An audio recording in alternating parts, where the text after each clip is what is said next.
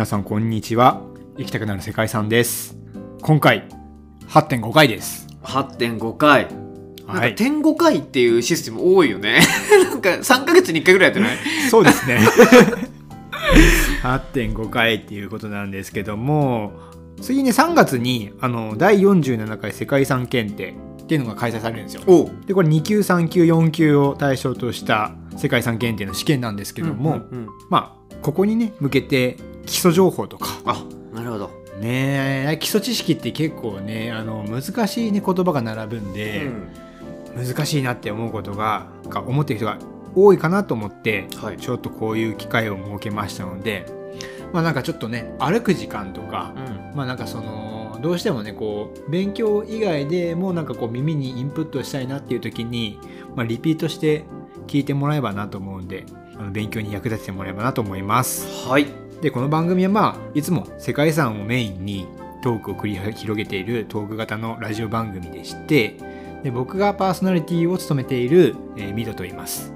現在世界遺産検定1級を取得していてこの夏マイスター受験していきます、えー広島出身で2県の世界遺産ですね。厳島神社原爆ドームというところで世界遺産検定としてもっとよく知りたいということから入り平和意識を継承していきたいということでより広く世界遺産を伝えるためにこういったラジオ番組をさせていただくことになりました。はいで今回の対策会も田之助さんにありがとうお願いしようと、田之助ですお願いします勉強させていただきます。田之助さんはねなんて言ってても英検3級ですからね。英検3級バッチリ持ってます。もう今でも履歴書に書きますああ次はいつ準2級に？準2級はまあ3級取れればあそこに書けるって聞いたんで履歴書に。そこまで取れればいいかな。はい、ということで、2級3級はね、英語の問題も出てきますからね、その辺は田之助さんにお願いすればいいかなと。まあ3級レベルですが。思います。じゃあ早速、試験要項からいこうと思うんですけども、はい。第47回世界遺産検定2級3級4級を対象にしてるんですけども、公開会場が3月13日3月13日に試験日ってこと？そうですねあ日曜日。日曜日、はい。ああ2週目？2週目かな、ぐらいですかね、うん2週目ですね。で、えっとまあ、前回の対策会でちょっとお話ししたんですけど CBT 試験パソコンで、うん。えっとある程度の期間内だったらそこでできるという試験が今回も採用されてるんですけども、はい。こちら2月27日日曜日から3月20日の日曜日までですね。で申し込みなんですけども公開の方はちょっともう締め切りになっちゃっていて、はい。CBT はですねまだ、えー、と応募できます。お。3月16日水曜日の23時59分までお。あのできるのでまだねあの迷ってる方とか、うんやばい。公開会場の申し込み忘れちゃったっていう方は CBT はまだいけるので。おおなるほど、はい。じゃあギリギリ間に合うわけですね。そうですね。してみてはいかがでしょうか。うん。ということで今回は2級3級対策ということで基礎知識ですね、まあ、よく基礎問題とかってやっぱ難しい言葉とか並ぶので、なかなかこうインプットできないっていうお話を聞いたり、まあ、僕自身もね2級3級もちろん受けましたけども、まあ、基礎の問題って初めて聞くような言葉がいっぱいあるんですよ。はいはいはい。なんでちょっとねお耳にインプットしていただきながらしっかりねテストで発揮できるようにしていただければなと思うんですけどもこの基礎知識ってすっごく重要で。まあそうですよね。もうはい。何でも基礎が大事ですからね、そうなんです。うん。基礎知識の配分で言うと2級が約20%、あそうなんだ、はい、で3級が25%を占めるんですよ。あじゃあ基礎を大事にしとけばまずその20%とさ25%ぐらい取れると。そううん。でプラス日本の遺産を合わせたら2級も3級も多分半分近くいくはずなんですよね。おおじゃあそれでかなり合格には。そうそう。で100点満点中60点以上が合格なんで、うん2級3級4級っていうのは。4級もそうだったから2級3級はそうなんですよ、うん。なんで半分取れればあと10点取れば合格できるんで。じゃあもう合格したみたいなもんだ。そうですね。だからもう本当に基礎を制するものがもう検定を制すると言っても過言ではないですね。だそれのためにこの回が大事だと。はいお願いします。はい。で今回は、まあ、2級3級ということなんですけども、まあ、ちょっとねあの3級の方からするとちょっと難しめ2級寄りに設定したのでまあ2級受験される方は、まあ、これを聞きながら、まあ、ちょっとねあの基礎知識全部はちょっとさすがに時間的に難しいんですけども、うーんまんべんなくお話できたらなと思うのでお付き合いください。はい。じゃあまず時系列ごとに、うん。まあ、世界遺産に関わる出来事がどういうことが起きたのかっていうのを紐解いていこうと思います。なるほどはい。はい、1931年。戦前ですね。1931年。7890 90年ぐらい前。そうですね、うはいなりますね。この時にアテネ憲章が採択されます。アテネ憲章っていうのがもう今後の文化遺産に関わる超大事なきっかけになるうん条約ですね。うんはい、建造物や遺跡などの保存や修復について初めて明確に示された考え方でお特徴なのが修復の際に近代的技術や材料を使うことが認められているんですよ。おーなるほど。これなんかあれって思いません？今の世界遺産って新しい技術とかって使っちゃいけないですよね。あそうなんだ。うん、だから、えー、と考えてくださいよ。世界遺産に登録されている姫路城。うん。エレベーターとかないですよね。ないね。うん、修復の際にもオリジナルの修復の技法を使って修復されてます。うんうんうんこの時は違ったんですよ。なるほど。その時は OK されてたんだ。OK とされてたんですね。で1945年これちょうど戦後に当たるんですかね。でここでユネスコが設立されまうす、14年ぐらいかそこのアテネ憲章から。そうですね。へはい。日本名が国際連合教育科学文化機関というふうに言うんですけど、うん。まあ、国際連合国連ですよね。国連。国連の教育科学文化の機関っていう風にうん。ちょっとね区分けすると分かりやすいかなと思い確かに。ます、はい、これがユネスコという風になっています。はい。でそして1948年。うん。これはねもう皆さんご存知 IUCN IUCN はい。自然遺産の現地調査をする団体ですね、が設立されました。はい。正式名称は国際自然保護連合という風に言いまして本場スイスのグランにありますね。おースイスのグラン。はい。で、えー、1954年、ハーグ条約。これね、ハーグ条約もちょっと重要になるんですけども、はい。これどういう条約かっていうと、まあ、戦争とか国際紛争っていうのがありますよね。はい。そういう時に文化財が、その戦火に見舞わたりして、傷んでしまっちゃったり、あるいはもうその遺産そのものがなくなってしまっていっていうことが起きかねないと。うんうんうんそういったことに対して、この文化財を守るための基本方針を固めた条約がハーグ条約です。うん。なるほど。はい、でイクロムという組織ですね、イクロム。はい、本部イタリアのローマ。においてローマセンターとも言われるんですけどもこれはよくねイコモスとごっちゃになりそうなんですけども。イコモスとはごっちゃならないですよ僕は。本当に？もうイコモスはもうすっごい信頼してます。じゃあ文化遺産の調査をするのはイクロムと イコモスどっちですか？ごめんなさい。そんなこと言われても、えこれね。でも本当にうん、こういう問題出るんでえもう一回言って。文化遺産の推薦遺産ですよね？うん。の調査をする団体です。現地調査を。文化遺産はイコモス正解そうなんです。これでもねイクロムとねごっちゃになりそうなんうで、ね、ん。あの本当に推薦された遺産を調査するのはイクロムじゃなくてイコモスです。イコモス。はい。でイクロムは何かというとこれ文化遺産の保全への研究や技術支援。で育成などをする機関なんですね。あじゃあ全然違うんだ。そうなんですよ。あくまでイコモスっていうのは調査機関なので、ちょそこは役割は、まあ、同じ文化財というくくりはあるんですけども役割は違うということですね、で1960年ここにヌビアの遺跡群救済キャンペーンっていうのができるあ始まるんですけど。軽く聞いたことあるな。お覚えてますね。軽く喋ったことあるかもしれないですね。なんか聞いたぞ。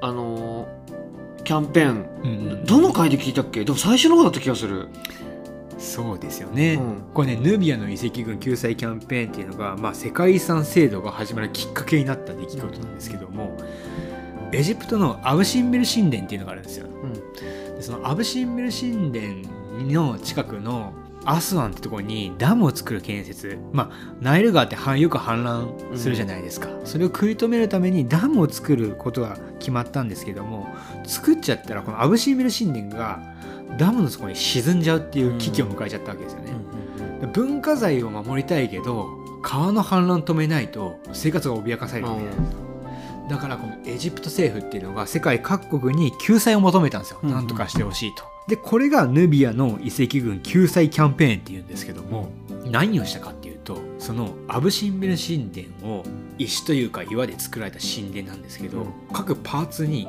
切ってってそこからちょっと離れてダムから完全に沈まない位置まで移動させてそこでもう一回組み上げると。ああなるほど移動させたんだ。そうなんです。でこの工事をやったのが日本の企業なんですよ。へえでこのことによって要はその文化財とか、うん。そういう遺産遺跡をどこどこの国の遺跡だからじゃなくて地球上一つの財産としてみんなで守っていこうねっていうのがこのキャンペーンの本意であり、ここから世界遺産制度っていうのが始まるきっかけになったと、なるほどな。はい、重要な出来事ですでまあちょっとねあの出来事全部は言えないんではしょっちゃった部分はちょっとすいません。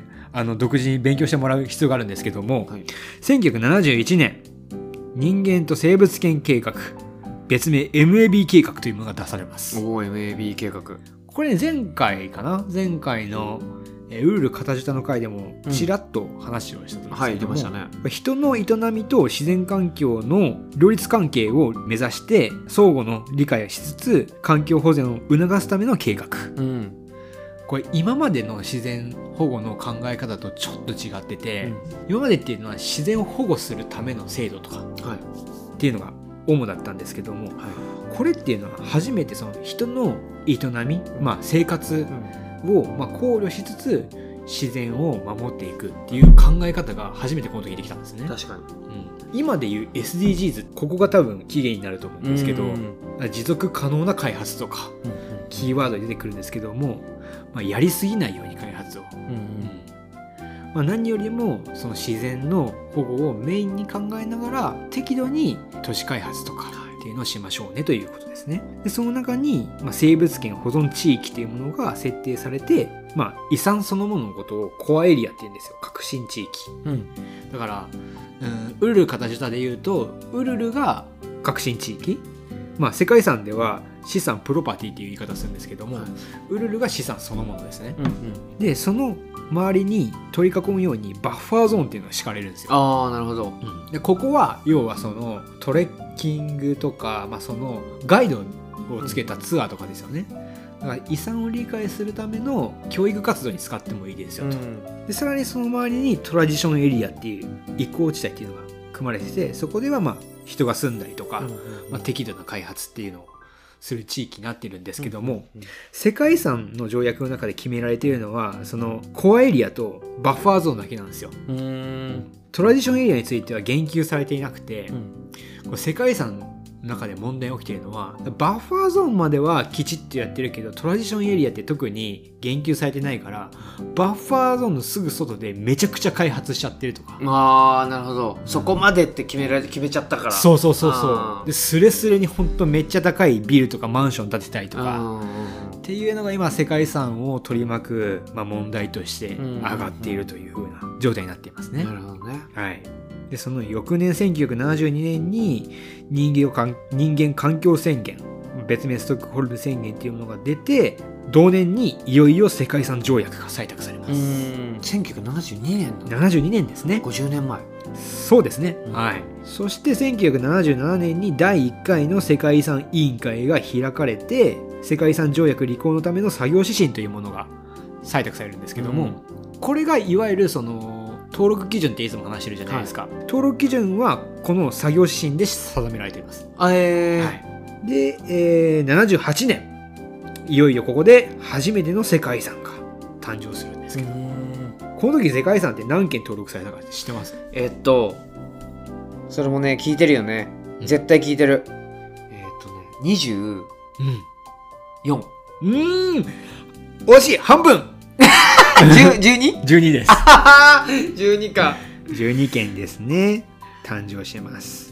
そしてだいぶ間が空いて1992年にやっと日本が世界遺産条約を締結はいで同年にこれユネスコ世界遺産センターっていうのができるんですけどもこれユネスコ世界遺産センターって何ぞやっていうことなんですけども世界遺産を推薦するときに日本がこれぐらいの世界遺産を推薦するかもしれませんよっていう暫定リストっていうのを作りますよね。はいはいはでそこで要件が揃ったものから年に1回世界遺産登録を目指して推薦できるんですけどいも、その推薦書を受理するところが世界遺産センターです。ああなるほどじゃあ今回のその佐渡の金山とかはいはいはいを出したとこはそこになるそうんですそうです。ああなるほどまあ2なるほど月1日までってよく言ってたじゃないですか。うんうんうん2月1日までに何が締め切りかっていうと2月1日までに推薦書をそのユネスコの世界遺産センターに送らないといけない。うーんなるほどねということで、まあ、時間がない時間がないと言われてたんですね。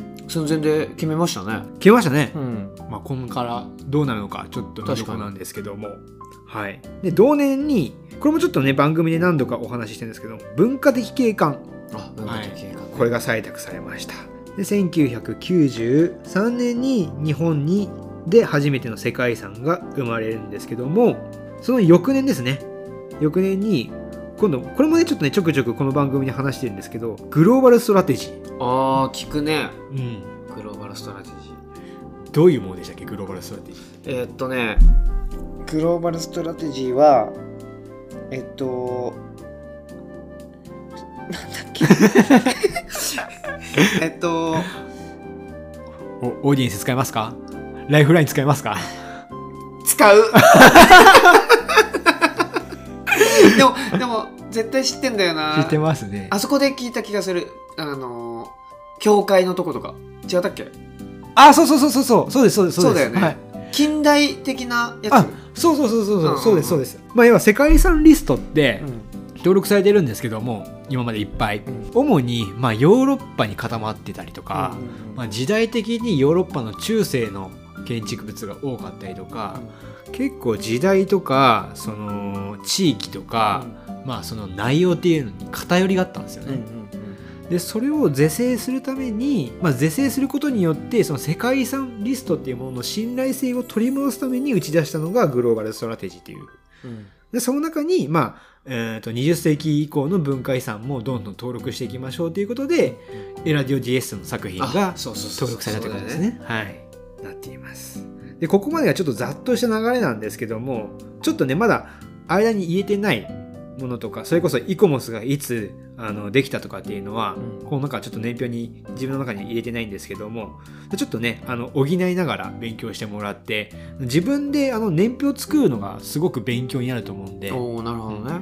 僕もねあのね1級2級勉強するとき2級はねテキストに書いてるかもしれないですけど1級はね年表をテキストに書いてないんですよ。うーん。で2級よりもあの全然比にならないぐらいの条約が出てくるんでああの全部自分で、あのー独自の年表を作りました、はい、で年表作るとね結構ね流れとか入ってきやすいんで、あ確かに。はい、なんかちょっと参考にしながら足りてない部分は自分で補って自分だけのこう年表を作って勉強するといいかもしれないですね。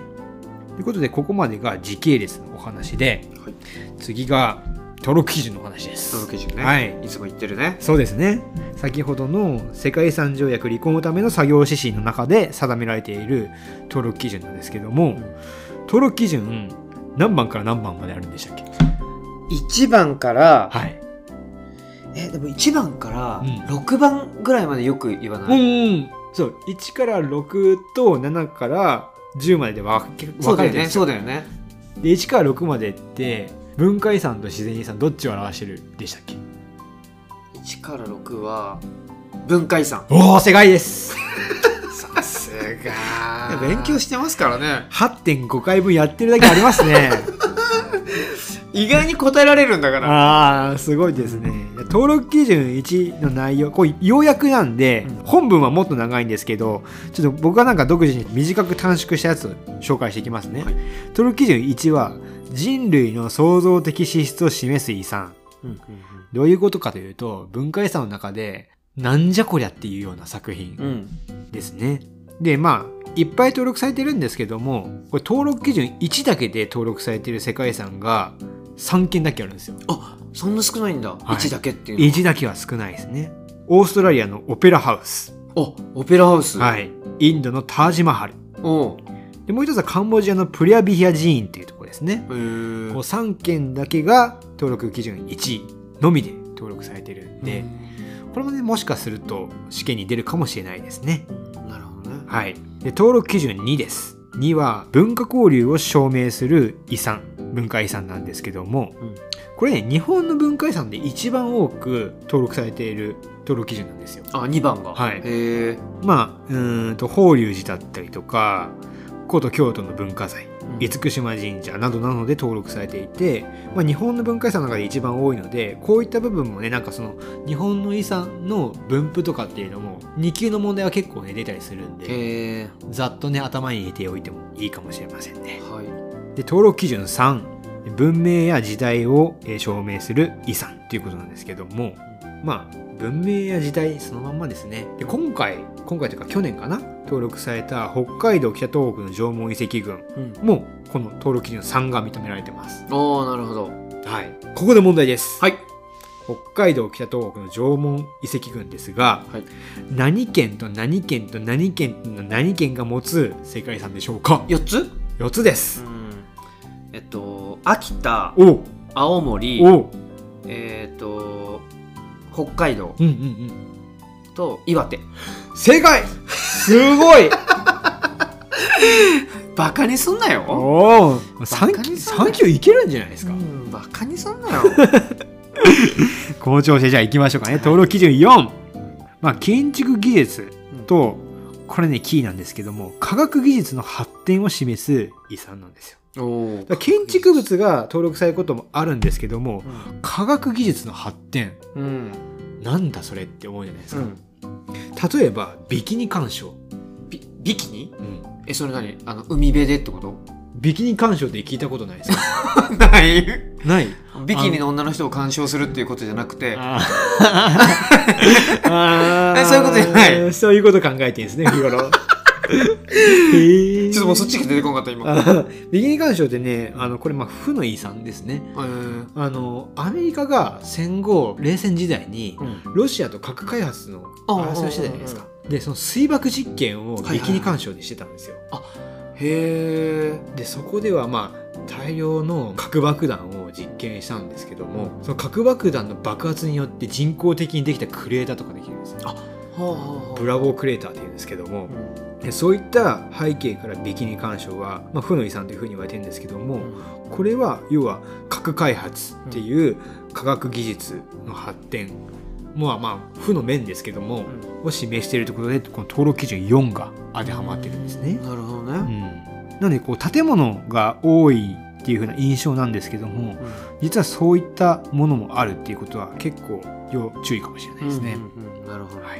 で登録基準5、まあ、伝統的集落、まあ、これもき北海道北東北の縄文遺跡群とかですね、うん。集落なんで、えー東北海道と北東北はこの3番と5番が認められて世界遺産に登録されています。うん、3番の5番。はい、登録基準6、まあ文化遺産の最後の6番目の基準なんですけども歴史上の出来事や伝統宗教芸術と関連する遺産。結構ね歴史上の出来事って言ったらそんなの全部じゃんかっていうふううん、に確かに。なりますよねなんでこれね注釈がついてます。おはい。この基準は他の基準と合わせて用いられることが望ましいっていうふうな注釈がついてるんです。よああ、ってことは6だけでっていうことじゃないんだ。6だけっていうのはなるべくやめようねというか。ああ、なるほどね。ただね、6だけで登録されてるものもあるんですよ。ええはい、例えば、広島の原爆ドーム。あ、そうなんだ。はい。6だけなんだ。とか、まあ、世界で初めて世界遺産になったものの一つで、ゴレ島っていう島があるんですよ。ゴレ島。はい。まあ奴隷貿易の島ですね。ああ、なるほどね。いわゆる負の遺産っていうものが、この登録基準6だけで登録されることが多いですね。はい、で、ここまでが文化遺産。次、自然遺産ですね。はい。登録基準7。自然美や景観美、自然現象を表すもの。まあ、もう、美しいと。うん。そういうことだよね。はい。これ、日本で登録されている世界遺産は屋久島だけです。ああ、そうなんだ。はい。へえ日本で唯一登録されているのは屋久島ってことで。これも覚えておきましょう。もうね確かに過去も入れた気がしますね、えー、そうなんだ。世界基準で美しいとされるところは屋久島なんだ。そうですうねー、ん。はい、で登録基準8位。地球の歴史や主要段階を証明する遺産からまあ本当にそうですね。世界でいうとグランドキャニオンとか、うーん。うん、そういう太古の歴史を物語るようななるほどですね。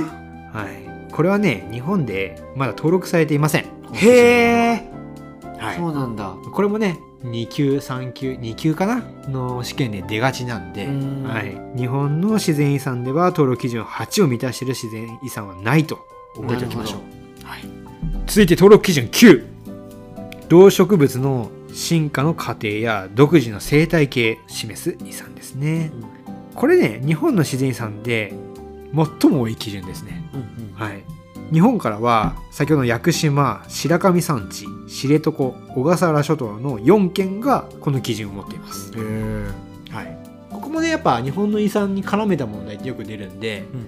日本の自然遺産で一番多い登録基準は9ということで覚えた方がいいですねこれも、はい。はい、最後登録基準10絶滅危惧種の生態域で生物多様性を示す遺産。これね今回、えー登録された奄美大島徳之島沖縄島北部および西表島は、この登録基準10のみで登録されてます。へえそうなんだ。はいもともとねこの登録基準9と10で登録してたんですけど、うん。9は認められないっていうことであ。10だけに認められはないってこともあるんだね。いなりましたうね、ん。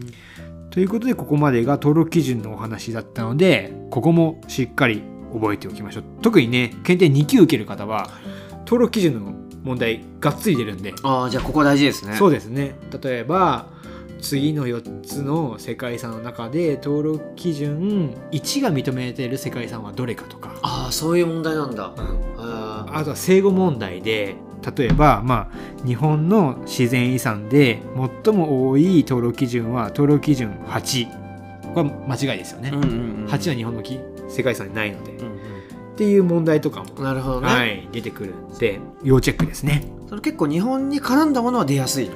出ますね、はい、いじゃあそこもちょっとリンクさせて覚えた方が良さそうですね。だからまあ1番から10番が自分の解釈で、まあ、どういう遺産だったっけっていうのを、まあ、文言そのまま覚える必要はまだないと思う。んでこれ毎歳になったらね覚えないといけないんですけど。うん。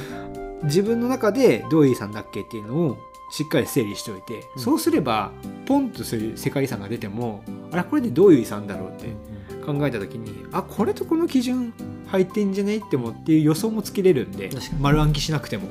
僕はそうやって解いていきましたね。はい、でここまでが登録基準のお話で次が、まあ、世界遺産登録までの流れですね。はい。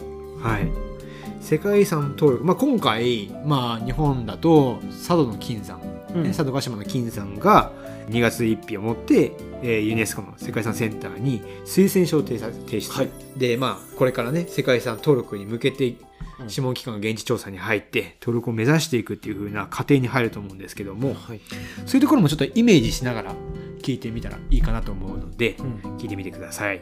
まず、ちょっとね、これもお話ししたんですけども、暫定リストっていうものを作らないといけないです。うんはい。で、まあ、各国、世界遺産条約を締結した締約国じゃないといけないですね。はい。締約国の中で暫定リストっていうものを作って、まあ、この暫定リストも厳密には世界遺産センターに送るんですけども、うん。で認められたものが、えーその国が持つ要は世界遺産登録に向けての最低限用意されている状態。うんうんまあ、ウェイティングリストっていうか、うんうん。うんそういう状態になねりますね。はい、ちなみになんですけども、日本の暫定リストは今5件あります。え？その金山以外に？あ、金山含めて。金山含めて、うん。まあ、これはね、出るか出ないかちょっとわかんないんですけども、これちなみにユネスコのホームページ行ったら見れるんで、へえ全部英語ですけど、でもわかるよね。わかりますわかります。そんな難しい、ユネスコってね、ホームページあんま難しい英語使ってないんで、うん。本当に田之助さんね英検3級って言ってましたけど、うん。でも本当にそれぐらいのレベルの方で十分読める。じゃあでも俺パードゥンめっちゃ使うよ。会話じゃないから。文章でパーデン使ったらおかしいでしょ3級で使えるようになった英語パードゥン 困った時にね。聞き直してもいいっていう。あったでしょ ?Please speak slowly, please でしょ。そう。聞き取れないっつって。ね、ということで、暫定リストをまず用意する必要がありますね。はい。で、その中から要件が揃ったものをユネスコの世界遺産センターへ2月1日までに推薦書を提出しないといけません。うん。で、これ、あのー提出できるのは自然遺産も文化遺産も全部合わせて1年に1件までです。あ、そうなんだ。は昔は違ったんですよ。でも結構ね、そうすると、さっきのさ、グローバルストラテジーの話じゃないけど、偏りが出ちゃうじゃないですか。うん、確かにね。なんで、こういう1年に1件までっていう。ん。で、今年日本はその佐渡の金山をそうですね。まあ、今年推薦書を送ったんで、2023年だもんね。そうですね、次出るのが。うんなんで、今年の世界遺産戦遺産委員会では、日本の遺産は審議が出されないです、ね。そういうことだよね。はい。うんこれひょっとこれも出るかもしれないですね。佐渡の金山が22年で審議を受けるみたいな。ああ、2023年だからそうそう間違いとか、ね。間違いですねなるほど、はないるほど。ですね。ということで、えっ、と、2月1日までに推薦書を提出します。でそしたら、現地調査が入るんですけども、さあ、お待たせしました。はい。文化遺産の場合、どこが現地調査に入りますか？文化遺産は、えー、イコモス。おお さすが。じゃあ、自然遺産はどこですか？えっと、自然遺産は、え、自然遺産？それ今日出た？出ました出ました。最初の方出た？そうですね。あの、なんだっけ？あの、あのアルソックみたいなとこだよね。そうだよね。そうそうそう。あ、そうだよね。えっと、なんだっけ？イイルソックじゃなくて、えっと、い、なんかそんな感じだったんだよな。これね、自然遺産は IUCN ですね。違うじゃん。違った。IUCN だ。そうだそうだそうだ。がそれぞれ現地調査に入りますね。大体まあ夏から秋頃にかけて調査をして、えーその中の結果を、まあ、世界遺産センターに報告するんですけども、うんここで、えっとまあ、報告の仕方が4段階の勧告というものを出します。まあ、どういう状態かっていうことですね。遺産が登録にふさわしいかどうかと。うんうんうんで4段階ということで、まず登録。登録。はい。次は情報紹介。うんで、登録延期。登録延期？はい。うん。不登録。ここの4段階であーなるほどなるほど勧告を出すと。でそれをもとに世界遺産委員会で審議をして正式に世界遺産委員会の決議によって決定されると。ああ、なるほどね。はい、ということまでがざっと流れなんですけどもこれもねちょっとねあの細かいところ例えばそのどの世界遺産を推薦するかとかうん。政府内に審議する箇所があったりとかするんで、うんそのあたりはねまだあの含めてないんで、まあ各自でね勉強してください。はいそうだね。そこの部分はね、はい確かに自分で勉強した方が分かりやすいところでもあるかもしれない。そうですね覚えやすいというか。はいうんこのあの流れっていうのは結構ね出しやすいところでもあると思うので、はいこれもなんか自分でこうフローチャートとか矢印を書きながらテキストを見てそういう表を作るとねうん分かりやすいと思うんで、うんぜひそういう勉強法もおすすめですね。はい。はい、そして次がですね文化的景観のカテゴリーです。はい文化的景観この番組のたびたび出てきましたね。出ますね。文化的景観ってどういうものか覚えてますか？どういうものかっていうと、はい。うーん、なん、なんかあの、富士山とか。おお富士山はね文化的景観じゃないんですよ。あ、あの、なんか宗教のやつだよね。あそうそう。うん。そうですね。だから文化的景観って文化遺産なんですよね、うんうんうん。文化遺産なんだけどもその人間が作り出した出した文化的な側面とその自然的な側面が合わさったうん景観、うんああ、そうそうそうそうそう。そんなそうそうそうだよね。そうですねっていうものがこの文化的景観に含まれます、日本だと紀伊山地の三景度うん。うん。うん、っていうのが日本で初めて認められた文化的景観の世界遺産で、あともう一つね石見銀山、ああ、石見銀山があはいった。この2件が日本で認められた文化的景観の遺産になってますね。はい、でこの文化的景観これ2級の方向けなんですけども主に3通りカテゴライズされています。文化的景観。の中がね、はい。はい、まず一つが意匠された景観。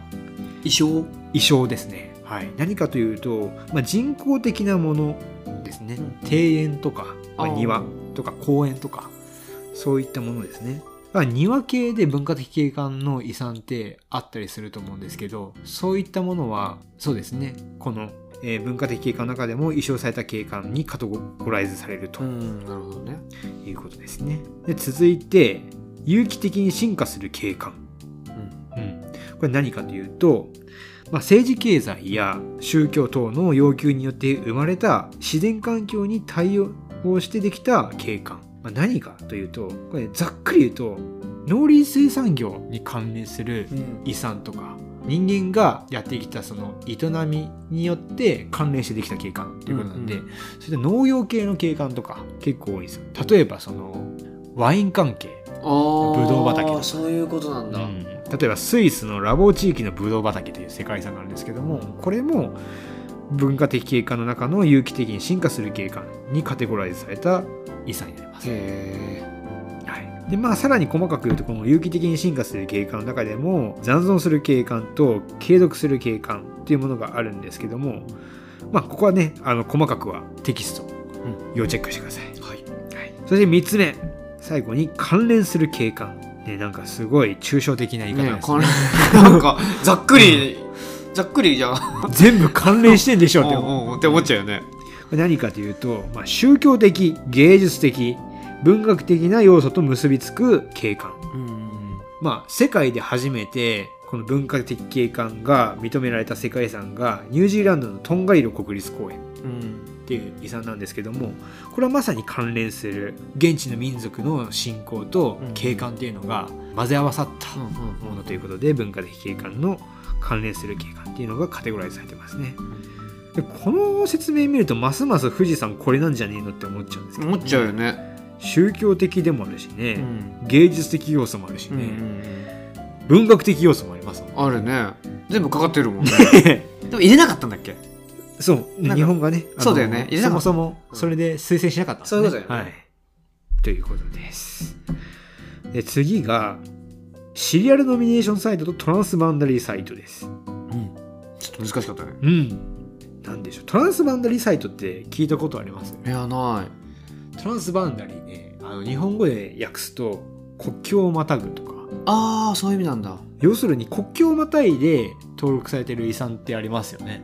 あー国境またいでなんだろう。どこだろう、例えばねうん、今回というか去年登録されたヨーロッパの大温泉都市群とか、ああそうかそうかそうかそうか。あの何個かあるってやつね。あったね、うん、とか。あとね、まあ、日本のでもありますね。ルコル・ビジュエの建築作品。ということで上野の国立西洋美術館が登録されていますね。そうなんだ、はい。で他の国とかでもうん。同じ建物と、そうですね。そういうことだよね。はい。うん。国立西洋美術館の場合はもうトランスバンダリーどころか、大陸をまたいで登録されてるんで、トランスコンチネンタルサイトとかでも言われてますね。はい。っていうのがトランスバンダリーサイトでシリアルノミネーションサイトっていうのは、うん。要はそのさっきのトランスバンダリーサイトの国境をまたがないバージョン、一つの国の遺産なんだけどもいろんな地域のうん。いろんな構成資産が一つとして登録されたもの。なるほどなるほど。まあ代表的なのが日本の遺産だと明治日本の産業革命遺産とか、うんうんまあ、日本全土にありますよね。静岡に韮山反射炉もあったし、あとはまあ軍艦島とか。ああそうかそうかそういうことね。そうですね。がまあ代表的です。で世界遺産リストから抹消ですね。過去3件あります。うん。はい。まず最初2007年にオマーンのアラビアオリックスの保護地区が抹消されました。ああはい。で次2009年にドレスデンエルベ渓谷ドイツですね、うんまあ、これも、えー抹消されました、はい、そして昨年抹消された世界遺産があります。うん。どこか覚えてますか？えーっとリバプール。そうです。リバプール。です。うんはい。リバプール解消都市イギリスの世界遺産がえ抹消されました。うん。で結局ね、この3件とも全部うん。人間による開発によって抹消されたんですよ。うんうんうんということで何が本当の危機なのかって見ると結局人間が危機を与えていることが多いっていうことが、この事例から分かりますよね。はい、でこれもなんかね出そうですよね。出そう。ん。特にねリバプールとかねう、世界遺産から外れるってよっぽどのことなんで、うん。そうだようね、ん。まあ、この辺は時事問題で出そうですね。確かに。はいで最後です。2022年今年ですね、うん。今年も世界遺産委員会が開催予定です、うん。さあどこで開催されるでしょうか？えー、っとね何回か言ったよそれも。言いましたよね。うんとねロシアの。おおロシアだよね。ロシアですロシアです。うんとねうーんとねロシアのロシアの火山。おお 正解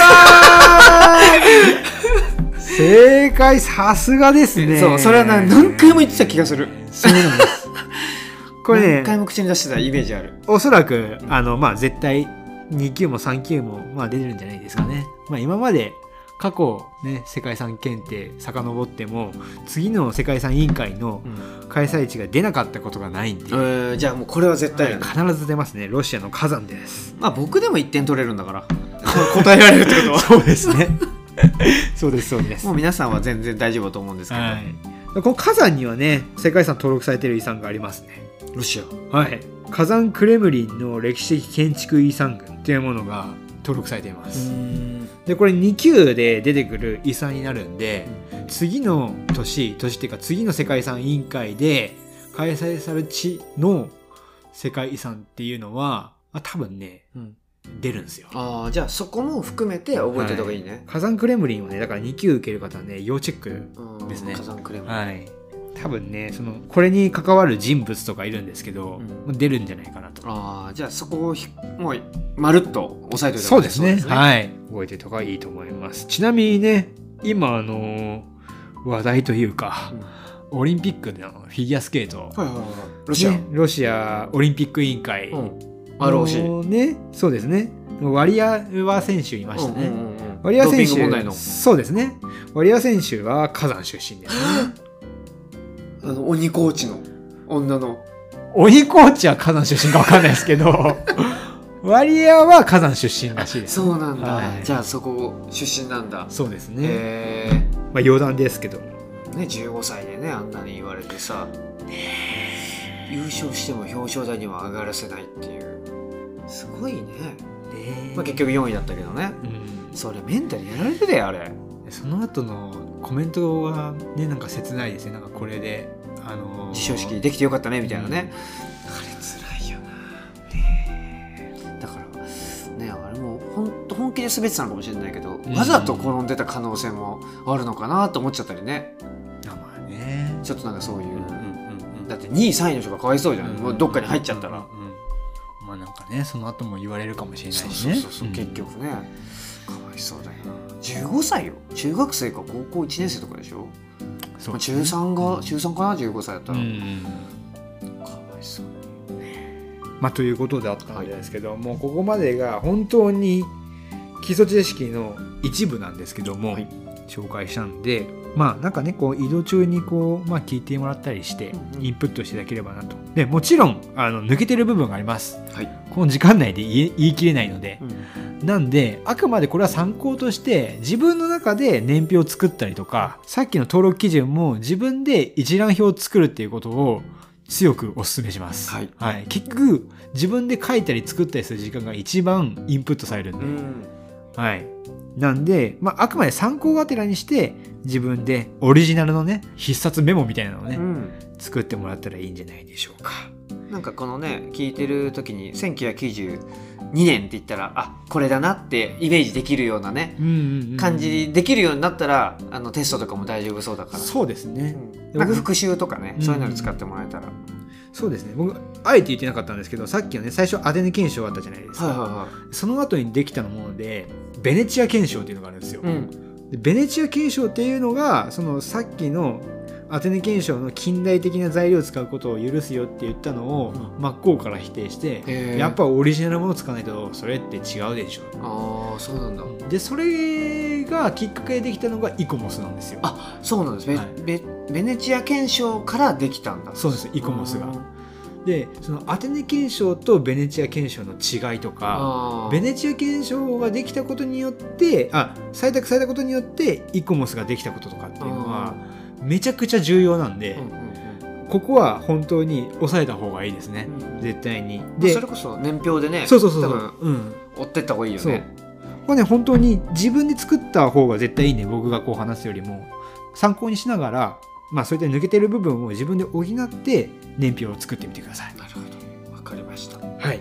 ということでここまでがざっとまあ基礎だけなんですけども、はい、えー、内容だったんですがじゃあ最後田辺さんから受験者の方へありがたい一言をいただけますでしょうか？わかりました、えー、次の開催地はロシアの火山です